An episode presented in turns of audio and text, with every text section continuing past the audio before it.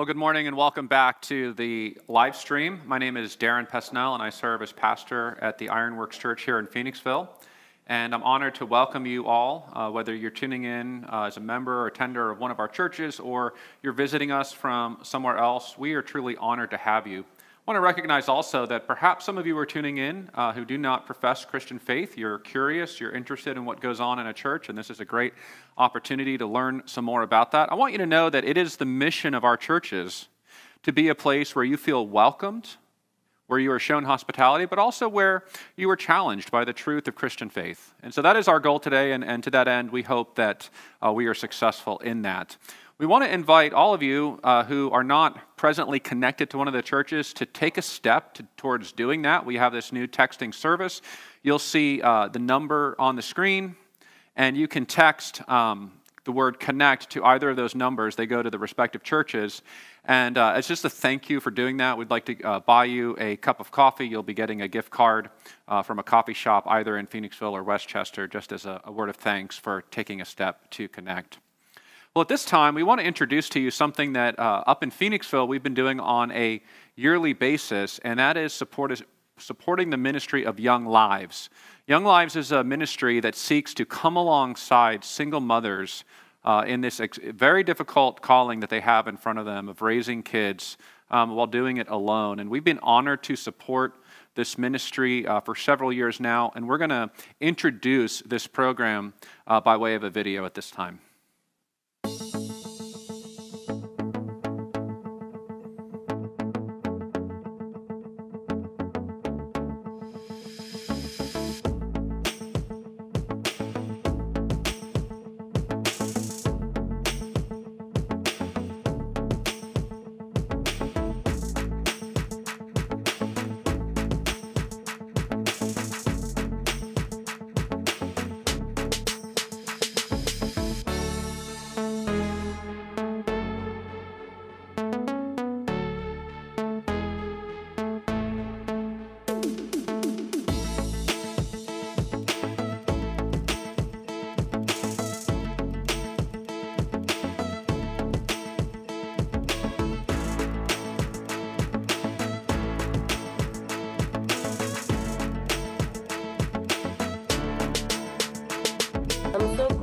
With Coatesville Young Life leaders for reaching out to me. Even though we cannot meet in person, they keep checking on me and my family, making sure we're doing fine. Hello, my name is Marissa Da Silva, and I'm the Area Director for Young Lives in Chester County. As you just saw, Young Lives is still finding ways to walk alongside teen moms despite these tough conditions and times. Typically in the spring, we would run an event called the Baby Bottle Campaign. We would ask people to take baby bottles and fill them with change and bring them back to us. Well, we aren't leaving the house much right now, and so we thought we'd still like to give you an opportunity to participate. So, what you can do is look around and find all that change, add it all up, and make a donation to the link below. As a point of reference, a typical baby bottle can hold anywhere from 15 to $20 worth of change. After you're done and you've made the donation, know that you are helping support young moms across Chester County and helping us to share Christ's love with them. Thank you so much for your help.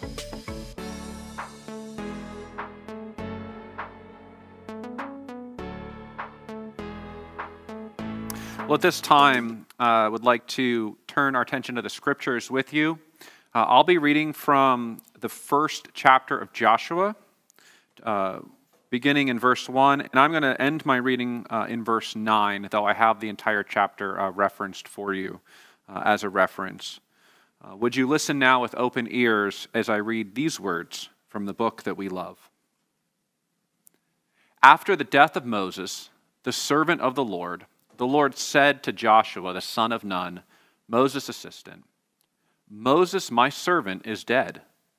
Now, therefore, arise Go over this Jordan, you and all this people, into the land that I am giving to them, to the people of Israel. Every place that the sole of your foot will tread upon, I have given to you, just as I promised to Moses. From the wilderness and this Lebanon, as far as the great river, the river Euphrates, all the land of the Hittites to the great sea, going toward the going down of the sun shall be your territory. No man shall be able to stand before you all the days of your life. Just as I was with Moses, so I will be with you. I will not leave you or forsake you. Be strong and courageous, for you shall cause this people to inherit the land that I swore to their fathers to give them. Only be strong and very courageous, being careful to do all according to the law that Moses my servant has commanded you. Do not turn from it to the right hand or to the left, that you may have good success wherever you go. This book of the law shall not depart from your mouth, but you shall meditate on it day and night, so that you may be careful to do according to all that is written in it. For then you will make your way prosperous, and then you will have good success. Have I not commanded you? Be strong and courageous. Do not be frightened, and do not be dismayed, for the Lord God is with you wherever you go. This is the word of the Lord. Thanks be to God. Let's pray together. Holy God, we come uh, before you and we sit under these words. And Lord, I recognize that as we do, that we come from all kinds of different places. Lord, some of us come here and uh, we are in a season where, uh, despite the, the worldwide circumstances, that things are relatively good. Uh, some of us uh, come here this morning and we have joy in our hearts, uh, we have celebration in our families, and we're, we're thankful. Lord, I recognize that others of us come here, and some of us um, have tuned in this morning, and things are not well. Things are not right. For some of us, uh, today is a season of grief, of sadness. Uh, for others, it's a season of disappointment, of loss. Lord, I recognize that perhaps some of us are tuning in this morning, and, and truth be told, we're a complete mess. And Lord, I recognize further that some of us come here this morning and we come full of faith in you uh, we believe in you. Others of us come here and we have all kinds of doubts swirling around in our head about you. Lord, I recognize uh, today we are thankful for uh, the mothers in our lives. We're thankful for uh, your grace that is extended through them to us. But Lord, we also remember those uh, who are grieving because they are not mothers, because they have lost children, um, because they are dealing with infertility uh, they are dealing with brokenness, sadness. Lord, our hearts go out to Wanda Jones, uh, Ahmaud Arbery's mother, uh, and the loss that she has experienced. Lord, our hearts go out to all mothers who uh, are grieving, who, who have fear for their children. And Lord, our world in, in many ways is very broken uh, this morning. And we stand here in profound need of your healing and your grace and your justice. And Lord, I pray that whatever place we find ourselves in this morning, whether we are here uh, celebrating or we are here um, in complete despair, whether we come here with faith or with much doubt, pray that you would give us grace to see that in the way that matters the most, that we all come ultimately the same, with an overwhelming and an unrelenting need to hear from you, to know you, and to be changed by you. Open our eyes, I pray. Give us grace uh, to see that you have met this need in the person and work of Jesus Christ, in whose name we pray. Amen. Amen. Well, good morning and uh, welcome again. Uh, it's great to spend this time with you here in the scriptures. I greeted my wife this morning. Um, she had just woken up, and I uh, looked her right in the eyes and I said, Sweetheart, I am just praying for you today that God would give you the absolute best day of quarantine you've ever had. And that kind of sums up, I think, where, uh, where a lot of us are. Uh, we, are. We are hoping for the best day of quarantine yet, perhaps. Um, but I want to introduce to you what we're going to be doing here today. Uh, it is the tradition that I have here uh, in Phoenixville that we typically begin our Old Testament sermon series just after Easter. It was a little delayed this year due to the uh, events we find ourselves in. But I've been planning this sermon series uh, since I, I think a little bit before January. And I want to tell you a little bit about it. The sermon series is going to contain excerpts from the Old Testament books of Joshua and Judges. I will be taking passages from the book of Joshua, and then Pastor Sam is going to be covering passages from the book of Judges. And we're calling this sermon series Finding Courage in Times of Crisis. Finding Courage in Times of Crisis. And as we were praying and discussing uh, back in January about uh, where it is that God may be leading us, we did not have any idea uh, to what extent uh, the relevance of this sermon series would be uh, given the events that we find ourselves in today.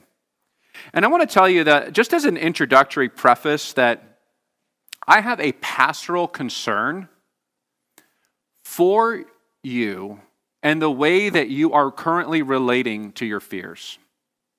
Right? This, this is where this is born out of, right? I have a pastoral concern for you and the way that you are interacting, responding with, processing, and handling the things that you fear. Right? And the, this idea of courage, uh, courage actually comes from a French word that comes from a Latin word, and uh, the idea of core, C O R, core, uh, is the idea of the heart.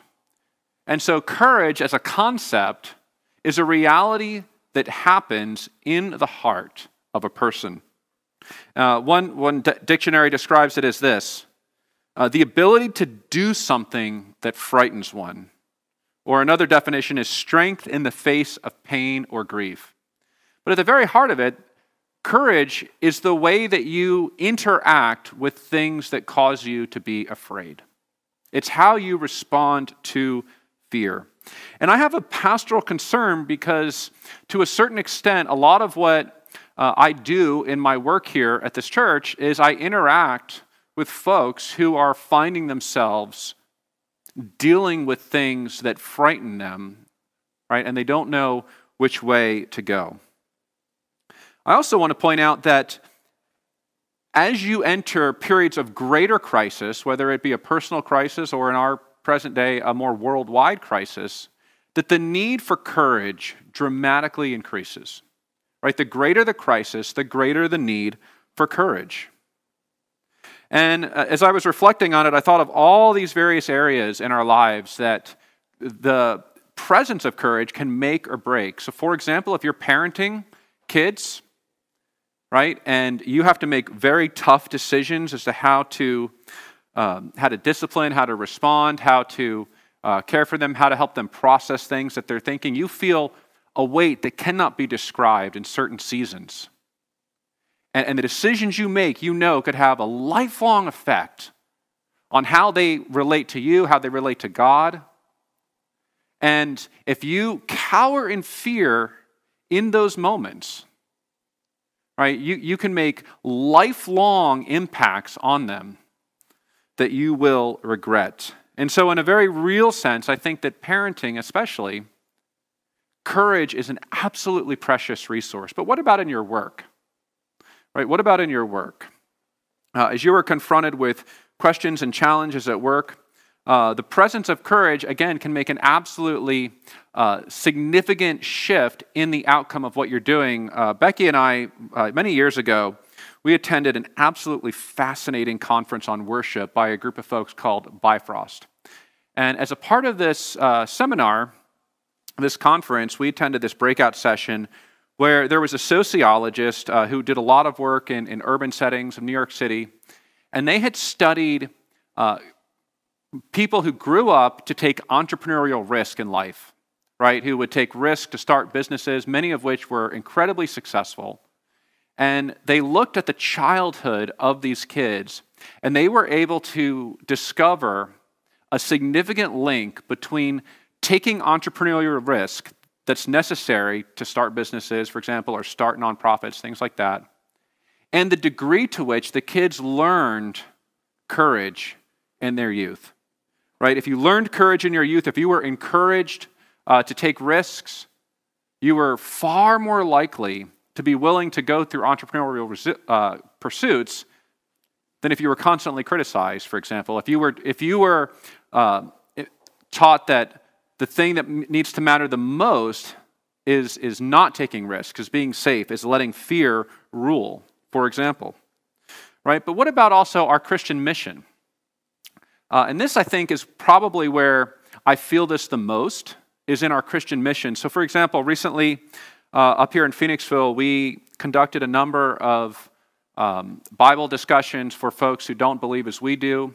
And what I found is that um, a number of you invited your friends, your loved ones, your neighbors to attend these meetings, and, and they did. Largely, those who invited folks found that uh, they, they said yes. They came out, and we had an absolutely fantastic time looking at uh, materials by Tim Keller.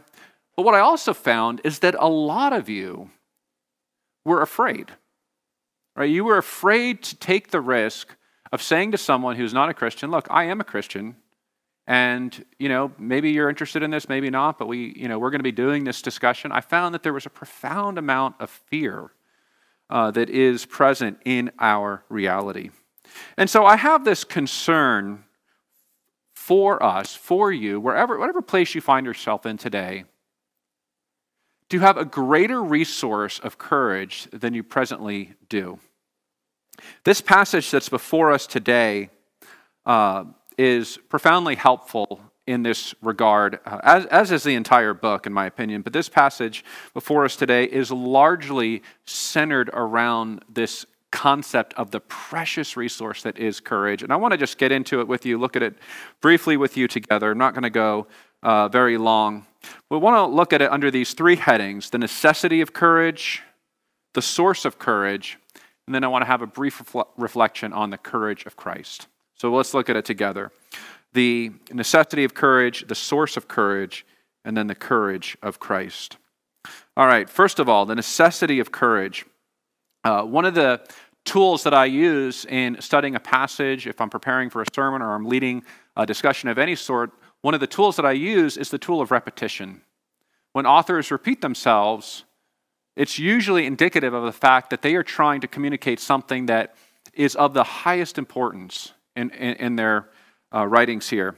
And this word courage comes up uh, with overwhelming repetition in this exhortation.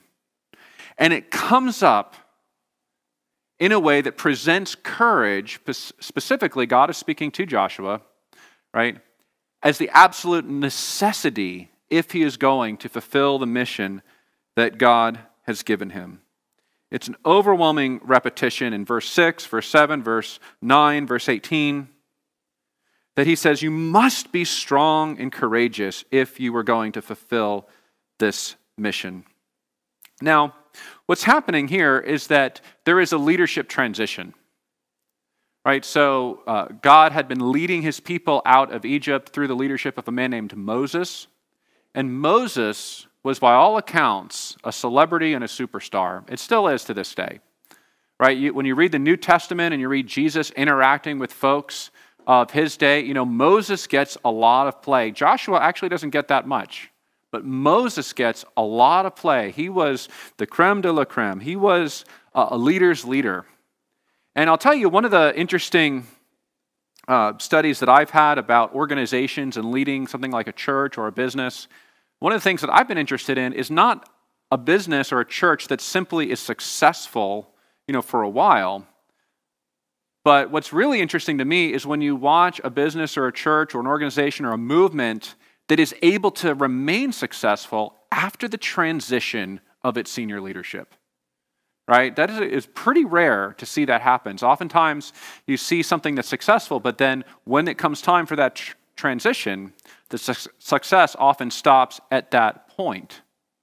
Right? But it's a whole other class of leadership when you can see something move beyond its leader. And that's what Joshua is faced with here. Right? Moses has been an absolute superstar, and yet, by, from a significant standpoint, Moses has actually not succeeded in his mission.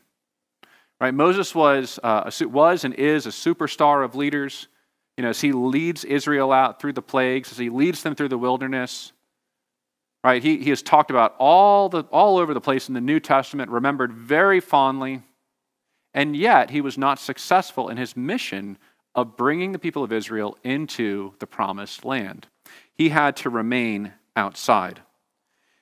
And so God is speaking to Joshua, who's about to step into these shoes. How would you like to do that? How would you like to assume a position after a man like Moses. He's about to step into these shoes, he's about to fill these massive shoes. And God sits him down for a talk and says, Joshua, listen, I am giving you this mission, and this is what it will take for you to be successful. And the overwhelming emphasis that comes up in this passage uh, are the words strength and courage, right? The absolute necessity. Now, I want to make um, a comment about the difference between courage and faith. It's a question that I had reading uh, this passage, and perhaps it's a, it's a question you have. Or another, another side of it is what's the difference between courage and arrogance, right? What's the difference between being courageous and simply being a fool, being an arrogant fool? What, what are the difference between that? Well, uh, I want to address the first one here, beginning in um, verse 3. You see, in this passage, the idea of courage is not simply, you know, throw caution to the wind, but instead, what God is saying to Joshua, He's saying, I want you to have a greater trust in my promises than, is, than the fear has in pushing you to cower and to pull back. I want you to have a greater force, a greater push, a greater rock in my promises than the, than the pressure of fear as you face people that are stronger than yourself. Right? So, for example, verse 3, he says, He gives these promises Every place that the sole of your foot will tread upon, I have given to you, just as I promised. There's that word to Moses. Verse 5 No man shall be able to stand before you all the days of your life, just as I was with Moses, so I will be with you. And then one of the most precious sentences in, in all of Scripture that I love I will not leave you or forsake you. And then verse 9 again, these are just a sampling, by the way. Have I not commanded you? Be strong and courageous. Do not be frightened and do not be dismayed, for the Lord your God is with you wherever you go. And so, what God is saying to, to Joshua is, I want you to learn to take action on the basis of believing my promises more than you would be inclined to take action on the basis of fear, right? And, and that's the biblical idea of courage. It's courage that doesn't simply throw caution to the wind, but it's courage that results from a faith in the actual promises of God right? And that leads us into this question of the source of courage. Where does courage come from? We've talked a little bit about what it is, why it's necessary. What about the source of it?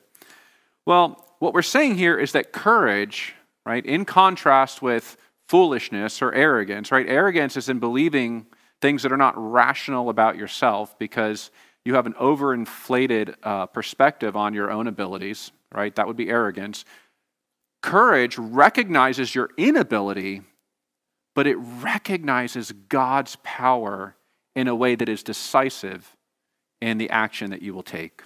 Right? That's what biblical courage is. And courage, um, from, from the Bible's perspective, cannot be separated from his promises. Right?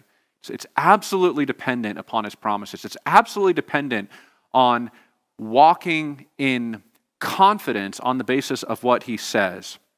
And therefore, the source of courage to an absolutely decisive extent finds its source, its origin, its power in His Word. Right? It finds its source, its power in His Word. And we see that most plainly stated in verse 8. If, you have a, if you're looking along in your, in your Bibles, I'd love for you to look uh, at verse 8. This is what God says to Joshua. He says, This book of the law shall not depart from your mouth, but you shall meditate on it day and night, so that you may be careful to do all according to all that is written in it. For then you will make your way prosperous, and then you will have good success. You see what, what God is saying to Joshua, He's saying the absolute the resource that I've given you as you move forward, the power that I want you to find is vested in my word. Right? And notice in verse 8 it says this it says, This book of the law shall not depart from your mouth. right? It assumes it was already present. You know, I want to just commend, I, I, really appreciate, I really love uh, the work of Drew and Stephanie Guess. Uh, they are our junior high youth leaders up here in Phoenixville, uh, and they are finding ways to incentivize kids to memorizing Scripture. It's a big part of what they're doing is they're um, working with kids. They've got these prizes. They're working out uh, ways to help kids memorize Scripture. And what they're doing is they're actually teaching the principle of this passage right? That, that scripture should not depart from your mouth. It, it assumes it was there in the first place. Um, in the time of Joshua, it's important to note that uh, th- this people was largely not literate, right? If you were specifically trained, you'd be able to read, but uh, a lot of folks growing up in this community would not read, and so the only way they would know the scriptures is by word of mouth is by memorization, is by hearing these stories over and over and over and over and over again. And what God is saying to Joshua here is for us to take steps to have a greater connection with the scriptures than we presently do. You know, we find ourselves in a time, I think, of, uh, to, to, a, to a certain extent, in, in the time of the church in the New Testament, almost an unprecedented um, unawareness of simply the content of the Bible. Right? We find ourselves in a time where um, more and more of us, more and more of our kids are growing up and we just simply do not know a lot about the Bible. It's, it's, lost, um, it's lost its relevance in our lives, it's lost its place in our lives. And this passage, though, tells us it says, if you're going to find courage right? If you're going to move forward as a leader, right, making decisions that go against the things that you fear, to a significant extent, you must reconnect with the scriptures. They must not depart from your mouth. You must have a reconnection with them. And it uses this word, meditate, right? Memorize, meditate, chew on, consider. And just as a pastoral word, I want to just speak to those of you who um, find yourselves in a very dry period in your, in your life from a spiritual perspective. Perhaps you haven't read the Bible in weeks or months or some even years. Uh, perhaps for you, it simply feels like um, an activity of guilt, uh, that, you know, an obligation that you have to check off the list. And I want to speak to you and say, you know, part of, part of this is and to hear my heart and to hear the heart of the scriptures, what you need to understand is that, you know, I have absolutely no interest in making you feel guilty at all about any of these things, right? My heart for you is for your joy, for your strength, and for God to do something absolutely explosive in your life. That's, that's what I want. I don't want, I, I, if you walk away from this sermon and you say, you know, I feel guilty because I haven't been reading my Bible, so I'm just going to do a better job, you know, I, I will have absolutely no pleasure in that. I will have absolutely no delight in that at all. Right? But instead, if you were to read this passage and to say, you know, I long to have what God was promising to Joshua, I long to be able to walk more confidently through difficult situations. I long to be able to speak more openly about Christ to folks in my life. I long to be able to uh, be a better parent as I have to make tough decisions and would like to have more confidence in these things. What I would plead with you is to say, take God at His word. Take Him at His word, that the presence of His word in the heart, right? Remember that word core? In the heart, in the core of who you are, the presence of His word will do something spectacular. It will bless you, it will benefit you, it will do what he's promised. And just as a, as a practical suggestion, if you're in this place where you haven't read your Bible regularly in some time, Start by just turning to the Psalms and reading one psalm a day. Right? We, I, we, we sometimes think that quantity is everything, and actually in the Bible, it's really not. And you'll see that here. Uh, there's no reference to quantity here, and instead, the word used is meditate on it. Meditate on the scripture. That communicates something of a slowness, something of a simmer. Right? Read something that you can think about throughout the day that you can bring to bear on the challenges that you face. Pick one thing. Maybe it's, you know, honestly, I would be happy uh, for those of you in this place if you would read one sentence, one verse. It doesn't have to be a lot, right? Start with one psalm a day.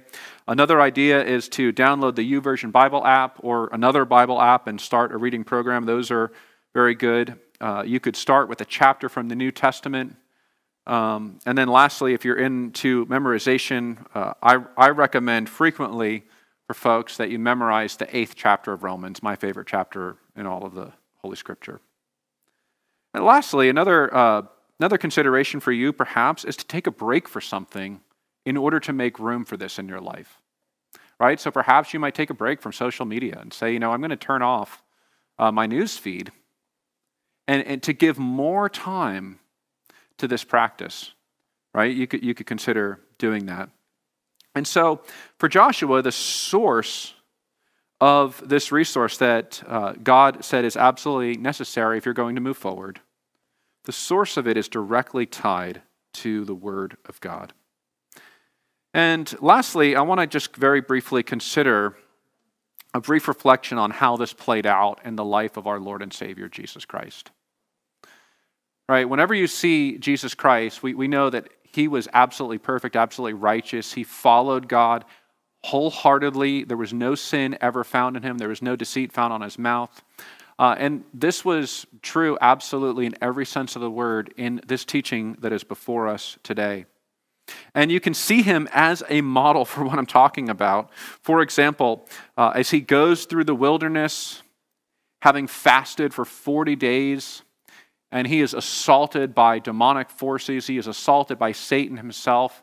What do you see him doing? He is clinging to the promises of God at every turn. He is hearing he is hearing the words of the devil, he is hearing the accusations of Satan, and in every single instance, his response is the product of a meditation on Scripture. It's interesting, in one of those meditations, the devil himself will attempt to use Scripture against him. Right? He'll say, Has, Have you not heard that you can you know, jump off this temple and the angels will bear you up? And why don't you test that? But what Jesus responds with is he says, Do not put the Lord your God to the test. He's saying, You, you don't actually understand the heart of Scripture, but I do, because it has been dwelling in my soul.